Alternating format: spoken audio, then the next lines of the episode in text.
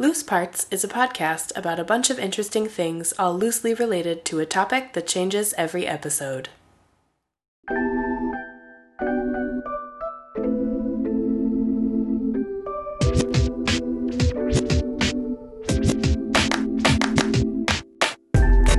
Hello, and welcome to the long awaited episode 5 of Loose Parts.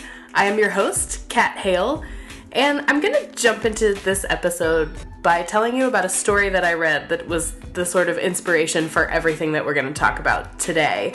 And it all starts with butter, as most amazing things do. I read on CNN that earlier this year, an Irish peat cutter named Jack Conaway found a 22 pound chunk of butter buried in a bog. He took the chunk of butter to a local museum and they found out that it was over 2,000 years old, which is crazy. Um, but the crazier thing is that that's not even the oldest butter that anyone has found buried in the ground. So in 2013, another Irish guy, uh, another peat cutter, found a 5,000 year old chunk of butter buried in the peat bog. Now, that might sound really weird to us, but bog butter is not that uncommon in Great Britain and Ireland. Well, finding it anyway. It's typically made of animal products, sometimes dairy, like we would think of butter, and sometimes rendered animal fat, so tallow and it's usually found buried in wooden vessels. And it was this ancient mode of food preservation because peat bogs and peat marshes act as sort of these interesting airtight seals. They also keep food cool. So it's thought that that's what people did in ancient times was, you know, make their butter, put it in a thing, bury it underground. But what's interesting is that people are digging these things up even today. So we've got condiments that date back to like the Bronze Age. And I think that's really great. Not to mention the fact that technically this butter still edible. That's right. You could like dig right in and spread some 2000 year old butter on your toast and probably not die. Uh, researchers would encourage you not to try the butter, but theoretically you could and it should still be okay because the peat bog actually keeps microbes and things away from the butter and prevents it from completely spoiling. So I feel like maybe if you just got right down into the core of it and like pulled a core sample, it might be okay. It probably wouldn't taste like you'd expect butter to taste like, but you know, it might be worth a try. I would do it. Would you? So, thinking about this super old butter, which I still can't get over, it's so funny to me, but uh, thinking about this super old butter made me start wondering about other things that are really old and also equally as strange or unexpected. You know, you wouldn't expect to find two to 5,000 year old butter in a marsh. So I did a little research and found out about a bunch of different really old things, really old animals, really old people. And then I'm going to talk to you guys a little bit about just the process of getting old in general and what that means for us as people and for society as a whole. All right, let's do this. Woo!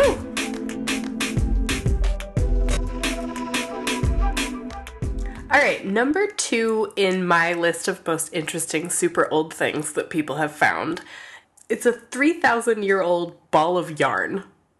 There's this archaeological site in Britain called Must Farm, which was a Bronze Age settlement that they discovered, and um, for the last couple of decades, they've been uncovering a bunch of you know artifacts from that period.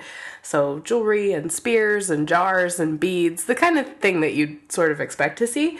But I think it's really interesting that they have found this completely preserved little tiny ball of yarn. It's about two centimeters in diameter, so it's likely all that's left of a much larger ball as the material around it decomposed. Um, but they like excavated it and cleaned it with their tiny little archaeological brushes, and now they just have this little ball of yarn that someone wound around like 3,000 years ago. It's just fascinating. And there's even more interesting old stuff that people have found. And what's really fun about these stories is that by and large, they were all sort of by accident, or they did find something and think it looked interesting, but didn't find out how significant it was until much later.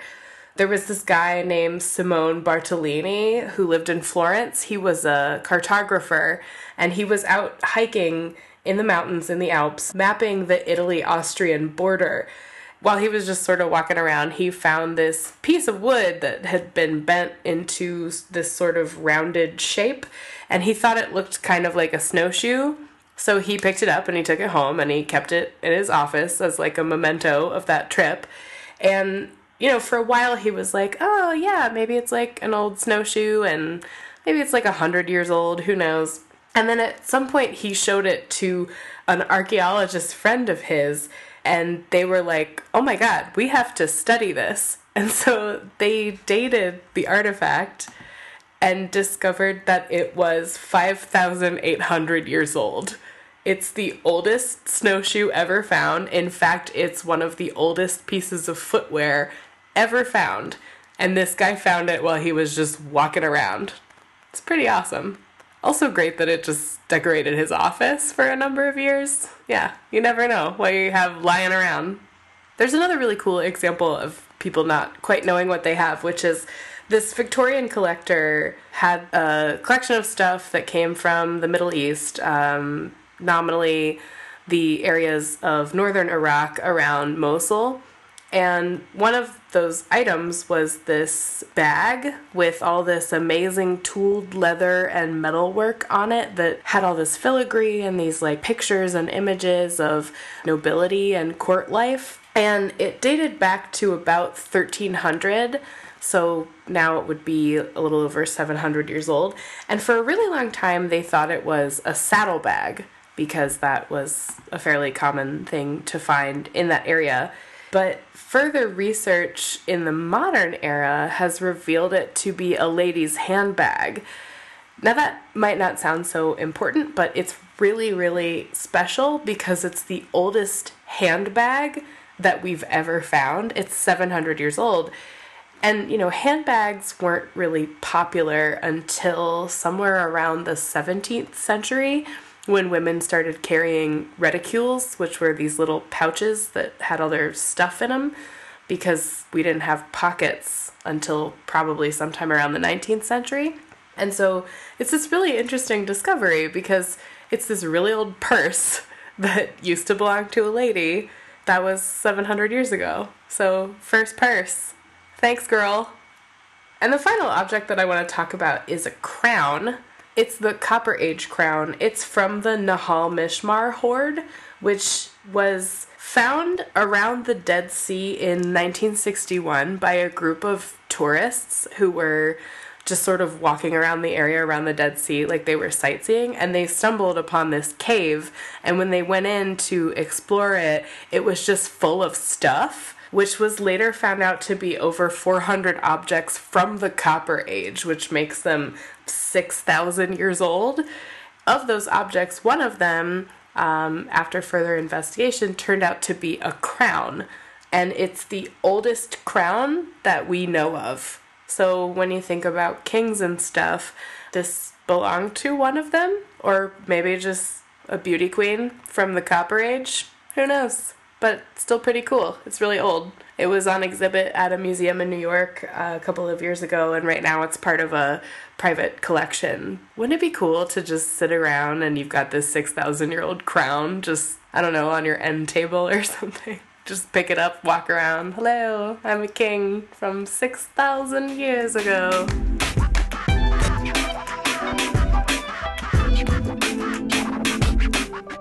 So that's all the stuff that I think is fun that people have found. But what about things, living things?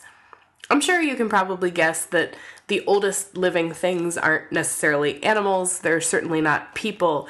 The oldest living things right now are actually plants, trees to be more exact, and there are some really, really, really old trees, you guys. One that I find really interesting is this chestnut tree in Sicily near Mount Etna. It's called the chestnut tree of a hundred horses.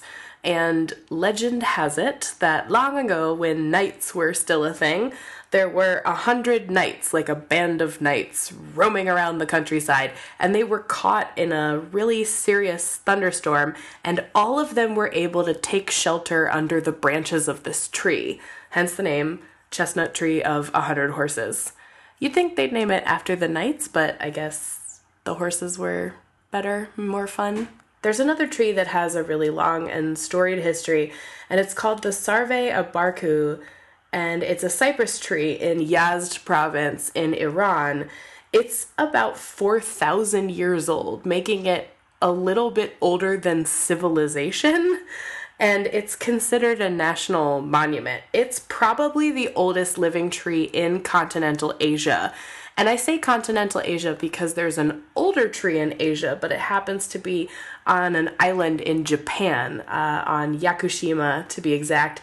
It's a cryptomeria tree and it dates to 2,000 years ago, but some experts think that it might actually be 5,000 years old. There's some discrepancies in the dating science. So, if in fact it is around 5,000 years old, it could be one of the oldest living trees in the world. And that record is really only challenged by one tree, which is called Methuselah, and it's found in the Inyo National Forest in California. It's a bristlecone pine that's 4,848 years old, still alive. And actually, recently they found another tree very nearby that they think might be even older. They don't have a name for that tree yet. Trying to think of some suggestions. Maybe Enoch?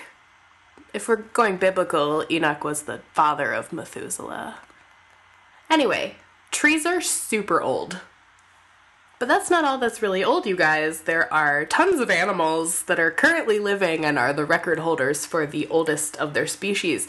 There's a giant tortoise on the island of St. Helena named Jonathan, who is 183. There is an alligator in the Belgrade Zoo. Her name is Mucha, and she is 80, probably a little bit older than 80, they're not sure.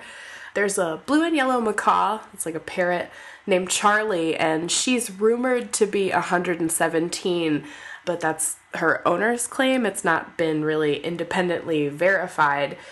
There's also record holders for the world's oldest dog. Uh, Bluey was an Australian cattle dog who lived to be 29 and a half. And the oldest cat, Cream Puff, who was from Austin, Texas, and she lived to the ripe old age of 38. Now, these aren't the oldest, oldest continually living creatures. The Greenland shark, it has been found, can have a lifespan from between 272 to 512 years old. And that means that 272 is the minimum age of a Greenland shark that we've found. They're considered the longest living vertebrates on the planet. And then there's also a bunch of types of coral that live for a really long time. Uh, marine life typically lives a little bit longer than land land animals.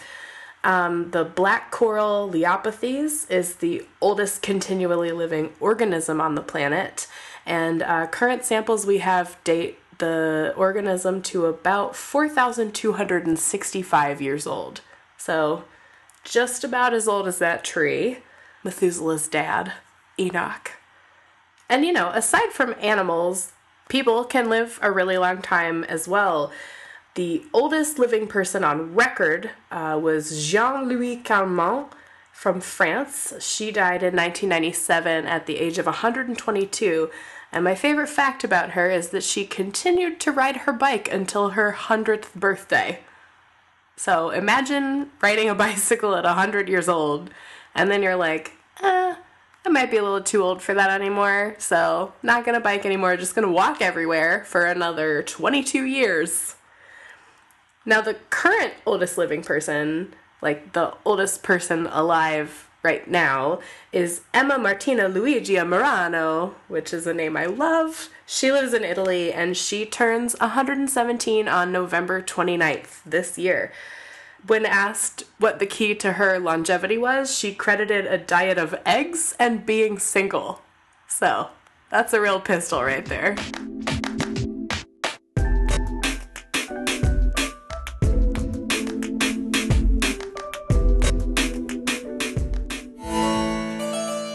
Let's take a break. And for this part, instead of listening to my voice, let's listen to someone else's voice reading a poem. Old age ain't no place for sissies. A poem written and read by Eric Soons. Old age ain't no place for sissies. I have found a network of blue blood veins strains against a fretwork of thin skin browned blotches and speckles that freckles and brands my hands. I doubt if what I am seeing is the thing that a true blue fat cat aristocrat is being so proud about. I am less agile and more fragile in many more ways than before, for the urgent, convergent insurgence of youth has fled. Or maybe instead it has bled away, and, truth to say, I am not sad, but rather glad of this for I do not miss the fears and hustle and bustle of those earlier years. But each morning, a series of thoughts create a mental structure like an upturned bucket of damp sand that is shaped to form a steep castle on the beach. And while the day proceeds, this keep recedes, and all that remains is a shapeless heap a pile of dry and running grains. Is this the bliss of fond memories? Warm recall of the past that used to swarm, now does not last, but is strained or drained away. As I try to cope with the hope and fears of bygone days, I find in my mind that they are intertwined in lots of ways. The bottom line is that each of these goes cold or disappears as I and they are chained and restrained by the weight of the bond of all those past, last, and now aged years. That was beautiful. Okay, back to the show.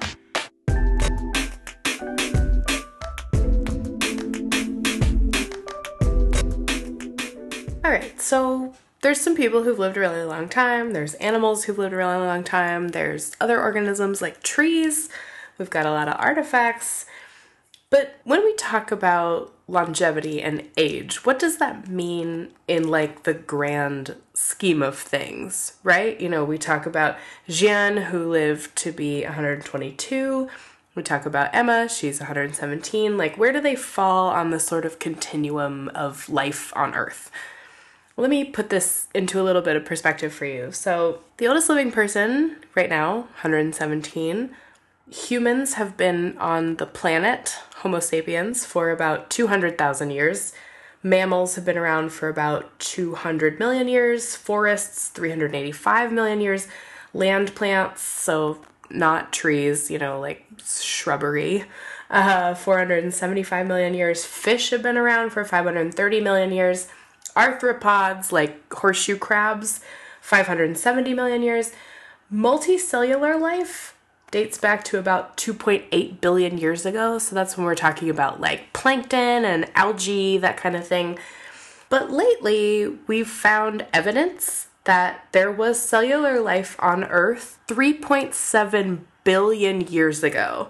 Now, keep in mind, the Earth itself dates back to about 3.8 billion years ago. So these would be the oldest fossils ever found. And they found them on the western coast of Greenland in some melted ice, like glacial ice had melted away, exposed some rock underneath, and they unearthed these fossils. Now, they're classifying them as stromatolites, which are these mound like bacterial structures that were likely formed by photosynthetic bacteria in colonies on the seafloor. So, what they're proposing is that this was probably once a shallow sea, And these bacteria just built these little bacteria cities in the shallow water, used photosynthesis to convert light into energy, and lived 3.7 billion years ago. Let's zoom back forward to the present and talk about life expectancy. We talk about these oldest living people, but what does that really mean? Does that mean that we will live to be super old? And there's been a lot of research done in this area. Right now, statistically, a child born in the US today, average life expectancy of about 79 years old. In Japan, it's a little higher, 83. And that's pretty good compared to 1900, so about 100 years ago. Life expectancy was only around 50 years, so we've done exponentially well in the last century. So we started to see those ages statistically rise, but everything kind of plateaued in the 90s. So, with a couple rare exceptions, some outliers like Jian and Emma, the average age of the oldest set of people is somewhere between like 108 and 115 years old. So a bunch of scientists are basically proposing that that's the cap. That's as old as we can ever expect to get. No one will live to be 200. No one will live to be 250. People might not even make it into their 130s. Dr. Jan Vijg of the Albert Einstein College of Medicine recently published a study in the journal Nature that was making this argument that there's evidence for a limit in human lifespan. He and his research assistants basically took all of these charts and plotted the ages of the oldest people on record per decade in like 15 different countries and calculated that our peak is about 108 with the possibility of us living to about 115. And then, with a few rare exceptions, that's about it. So, my question is with that perspective, is there also a flip side? Are there people who believe that we can push past that boundary and really make it to maybe even the 200 mark? Like, how do we cure aging? Turns out there's some people who think we can.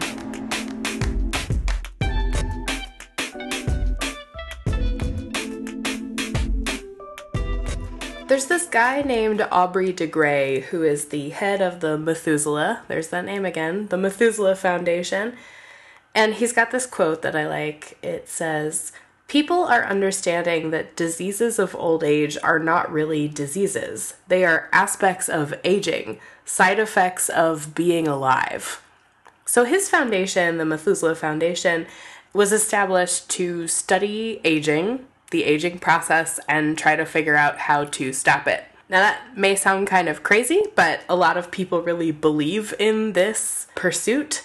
Peter Thiel, who's the founder of PayPal, just gave $3.5 million to the Methuselah Foundation. And he also has a nonprofit called Breakout Labs that funds research to startups that are researching the aging process and researching anti aging technologies. Uh, in the last few years alone, he's given 22 startups anywhere between fifty and three hundred and fifty thousand dollars to fund their research. He's not the only one. There's the Ellison Medical Foundation that just got a grant of four hundred million dollars from random anonymous donors. There's Calico Labs, which was started by Larry Page and Sergey Brin, who you might recognize from Google. They've got 250 million to fight aging and diseases associated with old age. There's Human Longevity Incorporated. There's also the Glenn Foundation. Uh, founded by Paul F. Glenn, and actually MIT just named a lab after him. It's the Paul F. Glenn Center for the Science of Aging Research. And I bring that up because a lot of universities are looking into this. I mean, gene therapy treatments have been in clinical trials at Stanford since January of last year. They actually were able to reverse the biological age of human skin and muscle cells. So they took 60 year old human skin cells and were able to like reduce the age of them by 25 years using gene therapy. Harvard actually did this a few years ago by extending the life of mice. They almost doubled a mouse's lifespan from about two years to about four years uh, by using gene replacement therapy. So MIT is getting into that game. And what's really interesting is that their new aging center is headed up by this guy named Leonard Guarente, and he's an interesting cat, okay? So he's actually on the scientific board and co founded a company called Elysium. And Elysium sells these capsules called Basis, which are these supplements that are designed to stop or reverse or slow down the aging process. Basically, the idea behind them is based on his genetic research, where he isolated a gene with an aging role that's involved with this class of molecules called sirtuins, which we think evolved to help us withstand famine and downshift our metabolism so that we could defer reproduction until times of plenty. So, live longer to procreate, basically. That in turn has spawned a lot of thought around the idea that calorie restricting diets increase life expectancy. And in fact, there's scientific research that proves this.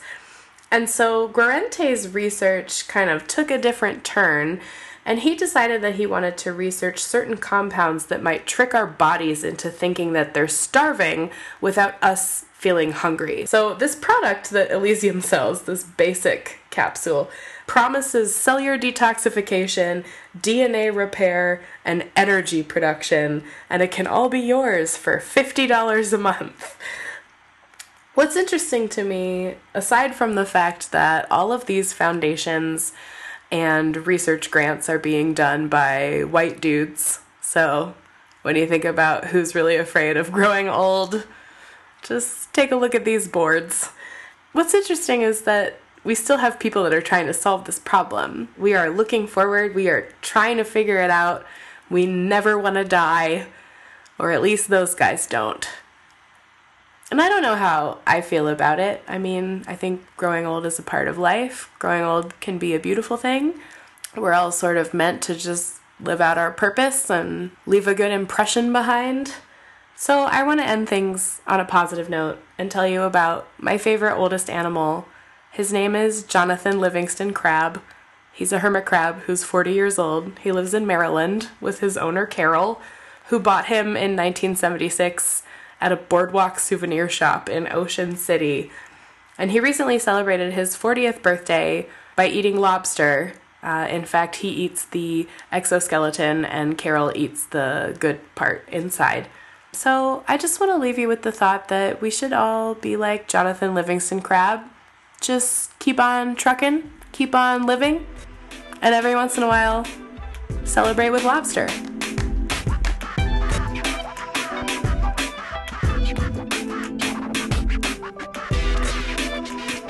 You so much for listening to Loose Parts. I hope you enjoyed all of that really old stuff.